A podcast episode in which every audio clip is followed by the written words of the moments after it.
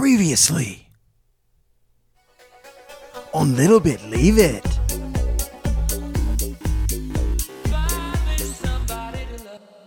Hello, everyone, and welcome back to Little Bit Leave It, the podcast where we talk Love Island UK in the USA. My name is Ben, and I am all by my lonesome self today.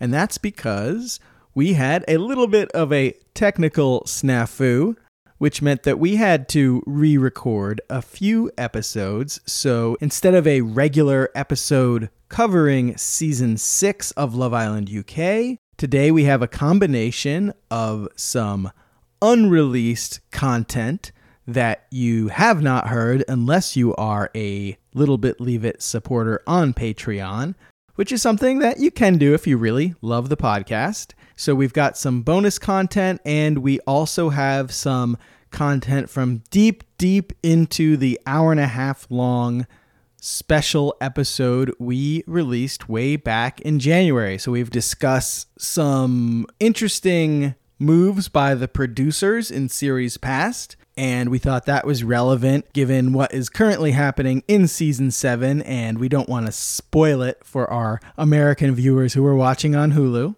And we've also got Beck and I taking tests saying which female Islander from season six we are. So we took some of those fun online personality tests and you get to hear the results. So I don't want to leave you in suspense anymore. So on with the show, and we will be back with a regular episode next week. So we decided that we were going to do something completely ridiculous today. We had nothing of substance to talk about. So we're going to talk about something of no substance. I don't know. I actually would argue that what we're about to talk about is very substantial, highly in demand. All of our listeners have been dying to know, all of the emails we've been getting, which Love Islander are we?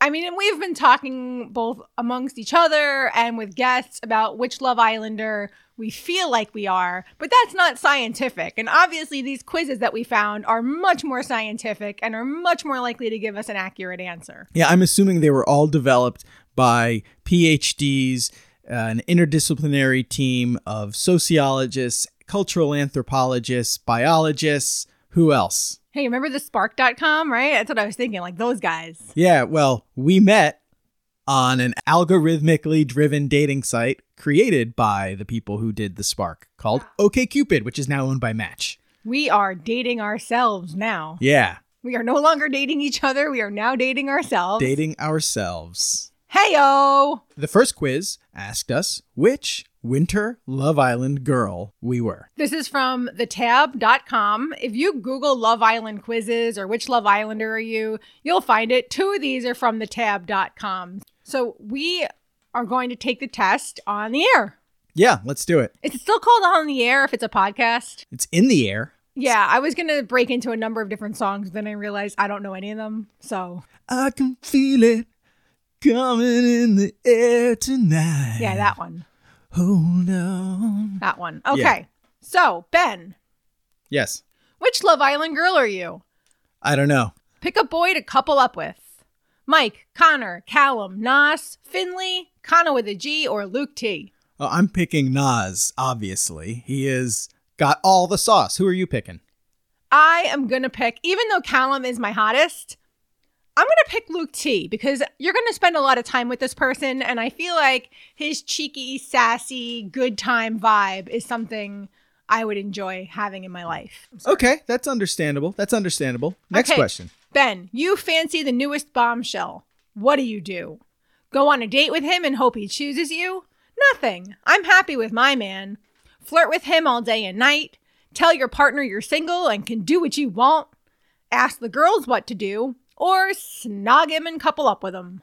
Well, as much as the Cartman answer is very appealing, I'm going to say I'm going to flirt day and night. Okay, I would probably ask the girls. I don't want to step on anyone's toes if anyone is not coupled up and interested in him. Oh, I am definitely not a girl's girl. Okay, so then there's pick an outfit for the recoupling, and there's like seven dresses. Ben, which one would you pick? Can you? I'm going to pick the first one in the bottom row. Uh, We're doing this on our phone, and it's really hard to see, but from what I can tell, it's like a goldish. It's very classy. I'm picking a very classy dress. It's like a goldish bodycon with short, poofy sleeves, not too high cut, not too low cut. Overall, classy. And I'm gonna pick. I'm gonna pick the light pink one with the long see-through sleeves.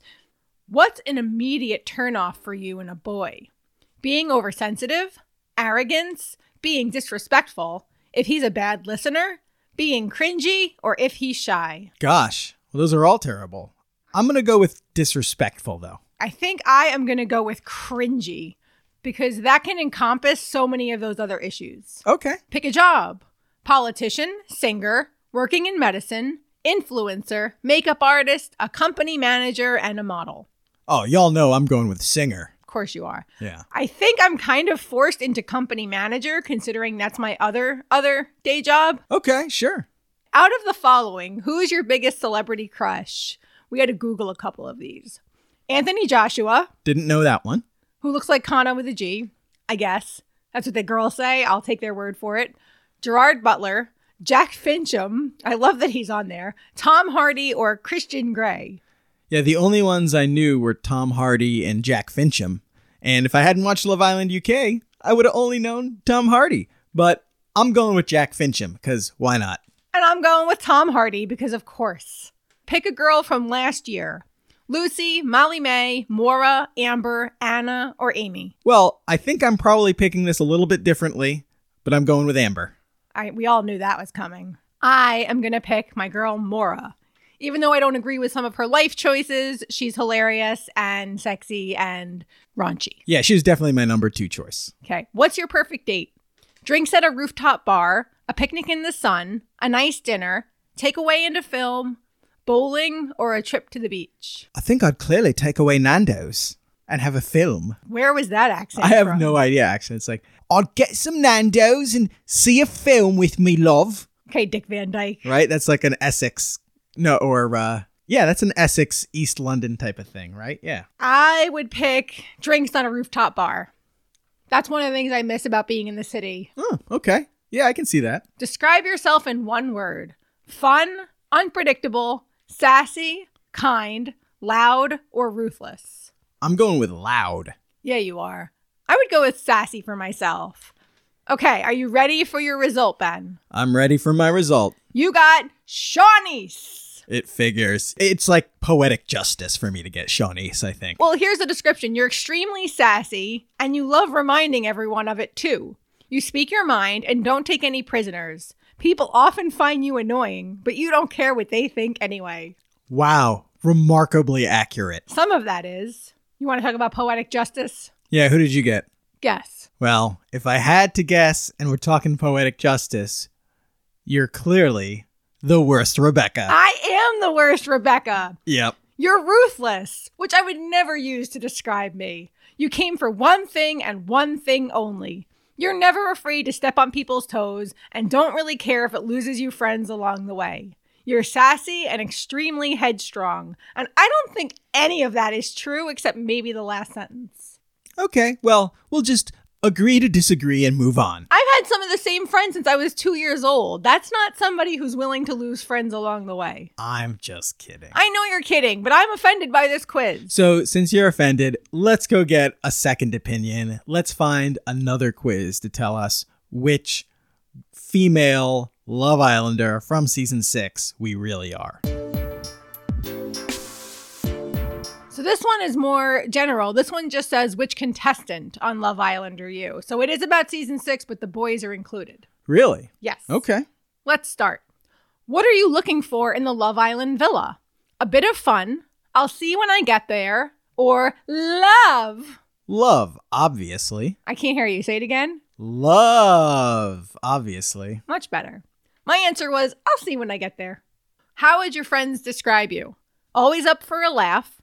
I talk about my exes too much, or a loyal friend. As much as I would like to think that people think of me as a loyal friend, and they very well might, I can't have that high of opinion of myself. So I'm just going to say a bit of a laugh. I'm always up for a laugh. Yeah, me too. First date. What do you do? Dinner and drinks, cinema date, Netflix and chill, go on Love Island. That's in caps. I'm not just shouting randomly. What's a cinnamon date? What is that like? A what? cinema date. Oh, see, I was thinking just because they have the, all those weird food fetishes in the UK that maybe there is something called a cinnamon date. But anyway, just the dinner and drinks. That's where I'm going. I said that as well. We're going to have the same answer. Which of these is a bit of you? I also like this quiz for using the British slang. Cheese toasties, Sean Paul, having a heart to heart, or setting your pals up on dates. Clearly, it's cheese toasties, but isn't this one actually from a British website or an Irish website? Yes. Yes. Okay. Mine would be setting your pals up on dates. Okay. I have done that in the past with mixed success, but I always enjoy it. Would you ever cheat on your other half? No. Yeah. Okay, so never, I'm guessing. Yeah, never. So I wrote if the right per- So I picked if the right person came along. Holy fuck. I, I just want to make it abundantly clear that you were not involved in- Holy fuck. That you were not involved in that decision. It was based on some of my prior bad behavior Oh, okay. So, and how I think I would be on Love Island. all right. Well, I guess I'll just have to keep my eyes on you now. Wow. Yes, because my 39 year old mom ass is going to go to the playground and scope out all of the hot hotties That's exactly what I was thinking. So, I'm Or- glad we're on the same page. or all the old men at Target at 8:30 in the morning. yep, I wouldn't be surprised. I would. What do you fall for first? Looks or personality? Personality. Yeah, me too. I prefer to get to know someone first. Who is your favorite Islander this year?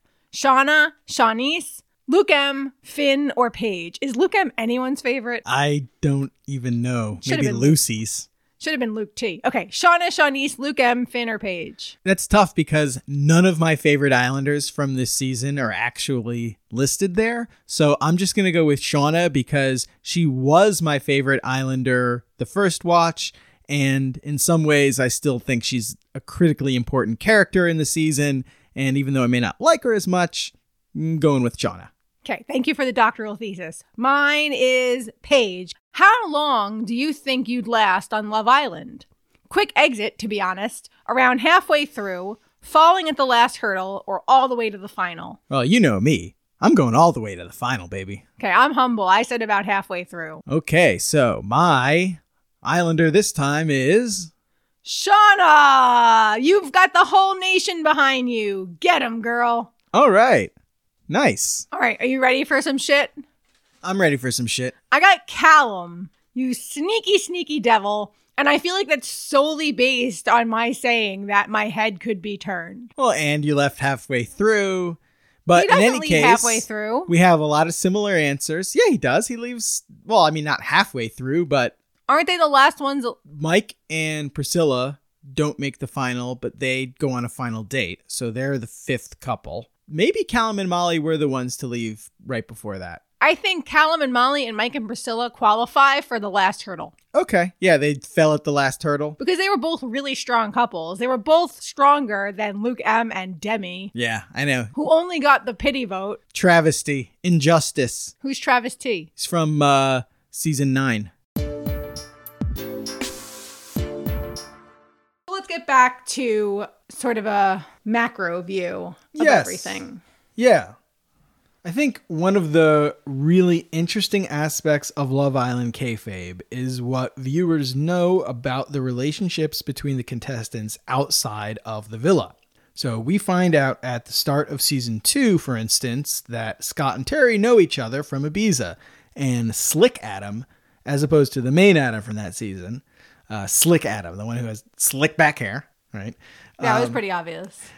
Uh, so he and Scott go way back, apparently. Chloe and Kem have an awkward reunion, as do Montana and Jess in season three. Curtis famously tried to slip into Maura's DMs before the show. When you dig even deeper, you start to realize that some of the plucked cast, right, the scouted cast, while they might not really know each other personally, they do know of each other, you know, as with Curtis and Maura. Now, Curtis, I believe, was agent placed. Maura might have been also agent as well, I think. So let's focus on those two a little bit more. As Americans, unless you do your research before watching, and really like how likely are you going to look up the bios of the contestants before you watch, especially someone who's not even an original. Um, you know, we didn't know that Curtis was already a minor celebrity in Ireland by the time he was on Love Island.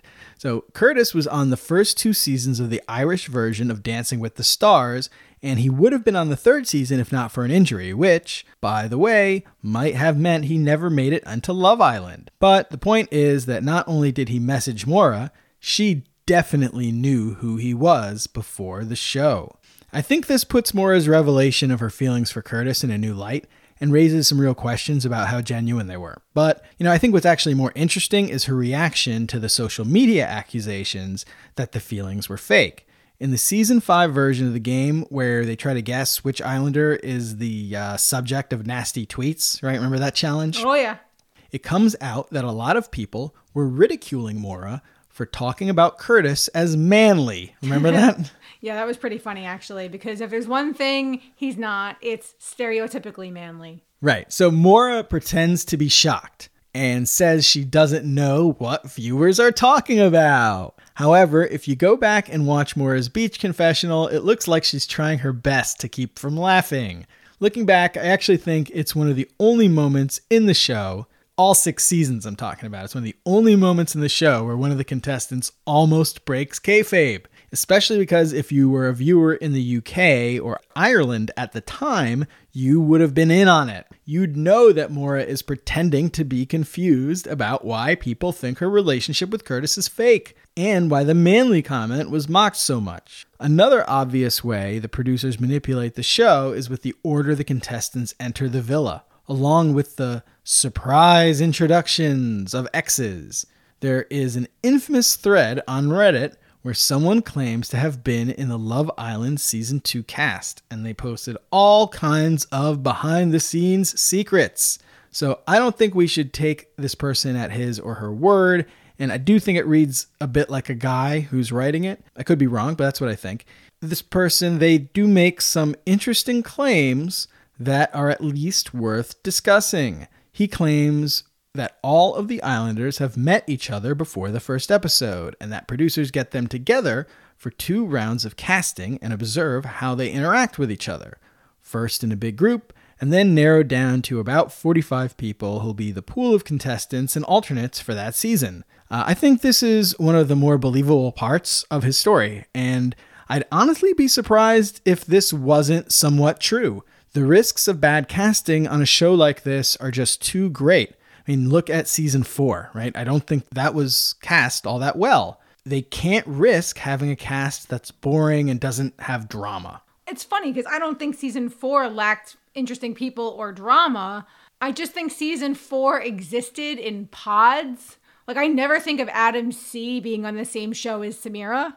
Yeah, I can see that. It was like very clicky and different pockets of drama happened, but they never really came together as one cast. I can see that. I also think some of the most interesting arcs and contestants and characters on season four are people who don't have terribly long stays. They're in the villa for two or three weeks. Even the main villain, Adam, he is not in the last, I don't know, third of the season. Thankfully. And like Georgia and Josh, I don't think about them as as relating to Samira or Adam C. They're kind of in their own little drama lane. So this guy then says that the producers ranked all of them, and how you know that is kind of unclear. Oh, they could have been very open about it knowing they're being judged would encourage bigger personalities to get bigger and calmer ones to speak up. Part of Camilla's appeal is that she's quiet and mild mannered, uh, especially compared to the, what the clowns are usually like on this show. Yeah, that is that is true. What does make sense is that they would, yeah, make notes of how different people interact with each other and who'd be good in the villa together, even if they're not in the villa on day one. I'd also believe that producers do start splitting them into groups you know, the so called bombshells, the Casa Amor people, and so forth. They definitely put the lower ranked people in Casa Amor, for sure. There are always one or two TV uggos and three to four TV sixes. And these people are very good looking in real life, but on TV, like, sorry, some of them are uggos for TV. So now, you know, Jess makes complete sense as the opening day bombshell in season three, right? But she makes sense because the producers knew ahead of time that she was going to steal whoever Montana picked because of their history with each other. Is that fair though? I don't think Jess really had enough against Montana to purposely want to screw her over. Dom was a top tier guy that season, right? There weren't that many awesome guys in the beginning. Everybody's racist against Marcel. Kem is short. Chris wasn't in yet. Dom was the best guy in the beginning. So I think it's incidental he was paired with Montana. I actually think it's the opposite. I think that Jess was going to choose whoever Montana had picked. I think that the fact that it was Dom was actually incidental. You know, where I think it gets unclear, you know, the producers didn't know that Dom was going to pick Montana at the initial coupling, and they probably didn't know if Dom was going to pick between Jess and Montana. Yeah, really though. Jess is arguably the hottest female islander, and you can see him fall for her on their date. And that's when I forgave her for asking him because I was like, oh, this is in the bag. This is done. I would have been shocked if he didn't pick her at that recoupling.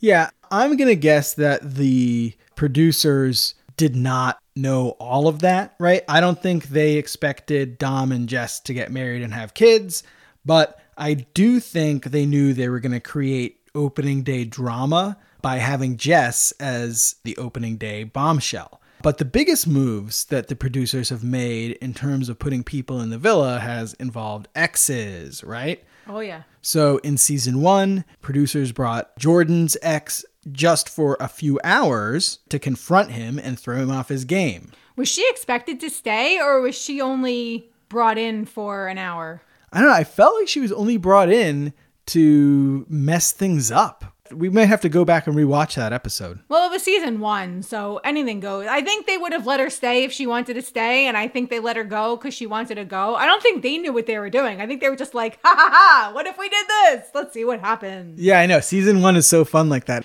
right? Doesn't season one, when they actually, Josh brings a girl back? Do, yeah. Do, do, they bring two girls back to the villa?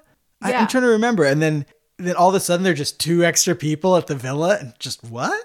Yeah, that was crazy. yeah. Season one was bananas. Yeah, season one is so fun. Terrible people, some awful things, but it is just great television. Unicorns, rainbows, one night stands that don't get, even get their stand. Great television. So then in season two, we see Tom's ex, Emma. We've talked about her, right? She enters the villa and completely flips the group dynamics in a few days.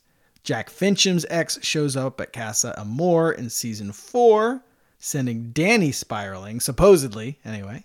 But the first time they did it, they brought in Callie to couple up with Lewis in season one. You know, that was really different. They didn't bring in Callie to create drama at all. I'm actually guessing that in hindsight, the producers might regret this move. So it would have been much better for Lewis to leave than for the producers to bring in his ex it ended up being pretty boring. Yeah, the other cast members call them boring all the time. It's like not even a secret that they're boring. Yeah, they only spent time with each other. And they were super uptight and disapproving and judgy. But, you know, I also, for the most part, understand why the producers did it. At that point, the show was still brand new. They weren't sure exactly what it was going to become, and they really only had one solid couple in John and Hannah. You know, I can see them bringing in Callie so they had a second solid couple. Otherwise, there really would not have been that much love on Love Island. It's not called Hookup Island. Right, exactly. I think they almost viewed uh, the show in a more real world sort of way. That the show was about these people, these specific people finding love, and they might have assumed that viewers wouldn't want too much turnover. There were hardly any recouplings all season. There were only like four. Yeah, there? I think so. Three or four. Not only did they bring in Callie, right, they also began another tradition on Love Island that has lasted to this day, bringing specific contestants into the villa with the intention of having them couple up with a specific islander. I just want to note on the real world thing, the original cast votes off most of the later arrivals. They themselves treated it like the real world. This is our house. Like they did a really good job of being a unified group, even with all the drama. Six of the final eight are original Islanders. Sure, yeah. You know, we had Travis and then later Ben brought in. Yeah, exactly. They were both brought in for Lauren in season one. Poor Lauren, by the way. She broke up One Direction. She's fine. She is French sexy, like Francesca from season five is Italian sexy, and they're not the right vibe for the book of the contestants. You know, what's important about Travis is that he clearly lied about his romantic interest in Lauren just so he could get on the show. Anyway, that's what I think. On the other end of the spectrum, we've got Jamie coming in at the end of season three to couple up with Camilla. They're still together and have a kid now. Like we said, because they're awesome. Yeah, so in between, though, we have these so called hostages, right? They're basically forced by the producers to at least entertain a relationship with a certain islander for the purpose of the overall narrative. So, you know, Ellie and Dr. Alex in season four definitely comes to mind. But what about some other people whose entrances are a bit more unclear? Theo was clearly sent in to cause more trouble for Cam and Amber. I think Simon was too. But what about Tyla? Right? Why was she sent in? And how about the fairly forgettable new Laura from season four? Was she sent in to mess up both Laura New Jack's uh, relationship and also the Alex Alexandra relationship, or just one of them, or what? Was the name bureau running low? you mean uh, how they all have the same names? Yes. Yeah. Old Laura, new Laura, old Jack, new Jack, and Alex and Alexandra. Come on. Yeah, season four, it's like they just they just gave up. They just gave up. I thought we could do another fun game. So we can each pick a few random characters whose stays were maybe not memorable and try to come up with explanations as to why they were brought into the villa in the first place in an effort to answer the question what were they thinking? Okay. Thanks for the theme music. So I'll, I'll go first. Of course time. you will. Yeah. You usually well, you do. went you went first last time. So uh, I think for my first one, I am going to go with the example I mentioned, young Laura instead of new Laura. We'll call her younger Laura. Sorry, yeah, younger, not not older. No offense to older Laura. I am also in my 30s, at least at the time of this recording. TikTok. Still baby. in my 30s. I think that younger Laura was absolutely brought in to break up flight attendant Laura. Uh, there we go. Flight attendant Laura and new Jack. That her name was also Laura was really just the icing on the cake. But I think Dr. Alex going for Surfer Laura caught the producers by surprise. And it really cut against the grain of the character they'd built all season, right? He was the guy who was looking for love, the noble he was, guy. He was supposed to be the face. Yeah, he was supposed to be a major hero of the season. So, uh, knowing that viewers were not going to respond to this really well, they had to show the negative sides of Alex's personality and his behavior quickly. And for the first time, you know, we start to see Alex really a lot less sympathetically. This becomes a big problem in the season four narrative arc. We lost one of the two chief protagonists, and it leaves us with a fairly unsatisfying ending to the Alex Alexander story. You know, they're technically coupled up, but they clearly don't like each other. I'm going to guess that the producers would want that one back. The only satisfying part was watching her family yell at him. I enjoyed that. But yeah, like I said before, I really hated the loss of Dr. Alex. I was really cheering for him. He was terrible at talking to women, and at first it was sympathetic, but then it just became pathetic. He did not grow at all. And that's a bummer because he had a lot of potential. So, one of my biggest whys is the Alberti Stronzo twins from season one. These guys were proud, unabashed douche canoes. Like, ha ha ha, the Jess storyline was actually very entertaining. Even if it did unfairly haunt her the rest of the season, maybe she should have told the truth, right? They lasted three days, and I can't think of a single other thing they did.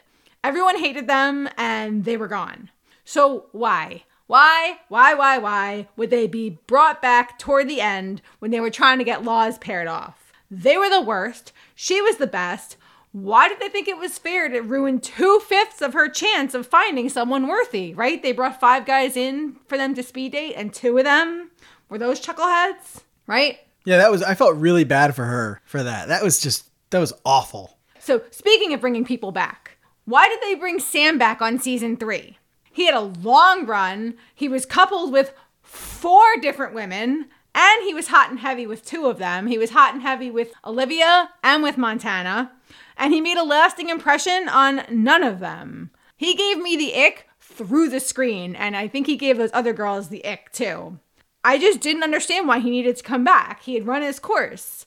You know, bringing Mike back, muggy or not, was a brilliant idea that didn't work out. His first stint was short but memorable, and the rumors about him and Jess in the interim were scandalous and made for great TV, with my apologies to Dom for enjoying that. He did seem changed during his return, and as a result, it was totally boring.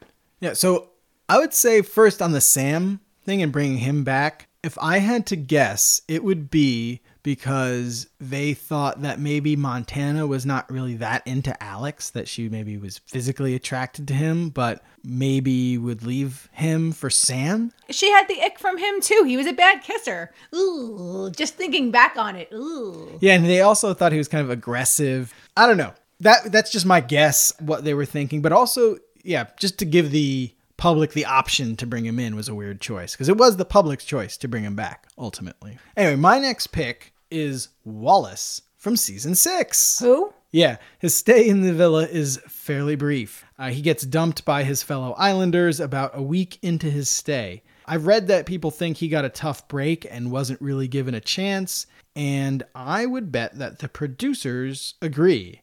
I think he was brought in to try and turn Paige's head because he's Scottish. So his first dates were with Siânnise, Paige, and Sophie in that order, and really none of them go all that well. He really ends up being a dud, and producers weren't able to take advantage of Paige's insecurity like they thought they might be able to. She makes it fairly clear that she's happy with Finn, and really, that's that. He was boring. I don't remember a single thing about him besides his hair. Maybe he wasn't given a fair crack, but he wasn't good looking enough to be that boring and stick around. I agree with that. Here's another one. I'm going to break my own rules a little bit here and go with someone who actually is memorable, just because I want to talk about it.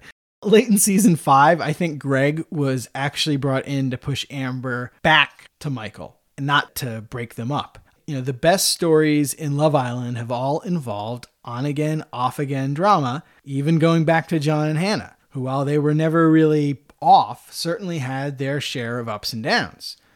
You've got the Max and Jess story in season one, Tom and Sophie in season two, and Kem and Amber in season three. Sam and Georgia are kind of a low rent season four version. The Michael Amber drama in season five was clearly the best opportunity to captivate viewers that season, and the producers would have been foolish if they weren't trying to end the season in some sort of redemption arc for Michael. What better way to do that than to bring in someone who would fawn all over Amber and be attractive to her while not being her type on paper? Knowing Amber, to that point in the season, you know, you'd actually expect her to go back to Michael. I want to say that she should have, but I think that's the viewer in me, not the concerned adult. Michael was a baby eater. Baby eater? Yeah, I didn't make that term up. I have a hazy memory of some drunk blonde girl telling me, but I have no idea who that was or when. Uh, It's basically a grade A fuckboy, but that word wasn't around when I was a youth. Okay. So, anyway, I think it almost happened. I think they almost did get back together. But the producers didn't count on the other islanders putting their fingers on the scales so heavily. The women of the villa reinforced the growth that Amber had made since Casa Amor, and instead of the Kem and Amber arc, we ended up with something that was more like a combination of Jess from season one and Laura from season four. More of a hero's journey than a love story for Amber, who probably would have won no matter who she was coupled up with. Yeah, that was a solo victory for sure. Yeah, there are two solo victories in Love Island history Jess and Amber, right? I think Max and Greg weren't unlikable, but No. yeah, Jess and Amber would have won regardless of who they were with, unless the guy was so despicable. I mean, Greg was a good guy. Max redeemed himself, much to his own surprise. I think Max was fully committed to being a dick, and then he was like, wait a minute, I have a conscience.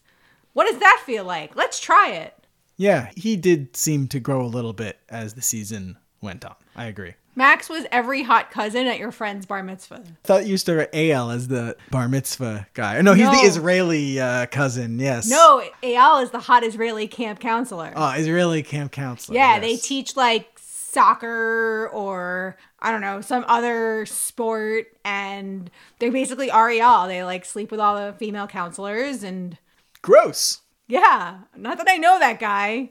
I hope not. No, definitely not, but that guy exists. This episode of Little Bit Leave It is brought to you by Diplo Dots.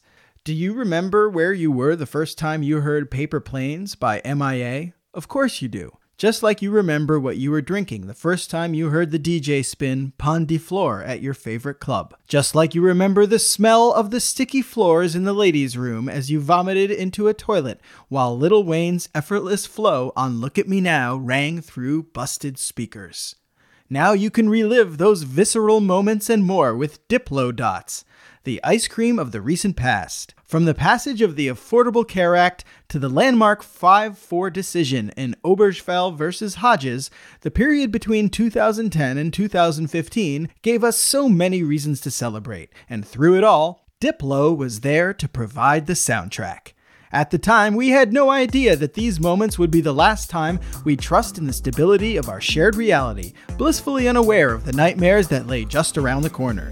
Recapture that sweet innocence with flavors such as red velvet, rainbow cronut, and salted caramel MDMA. Diplo Dots, the ice cream of the recent past.